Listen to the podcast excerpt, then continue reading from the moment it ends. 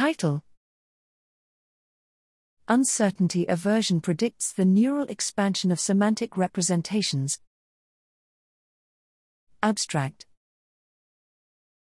Correctly identifying the meaning of a stimulus requires activating the appropriate semantic representation among many alternatives.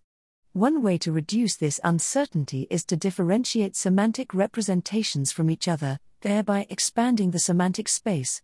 In four experiments, we test this semantic expansion hypothesis, finding that uncertainty averse individuals exhibit increasingly differentiated and separated semantic representations.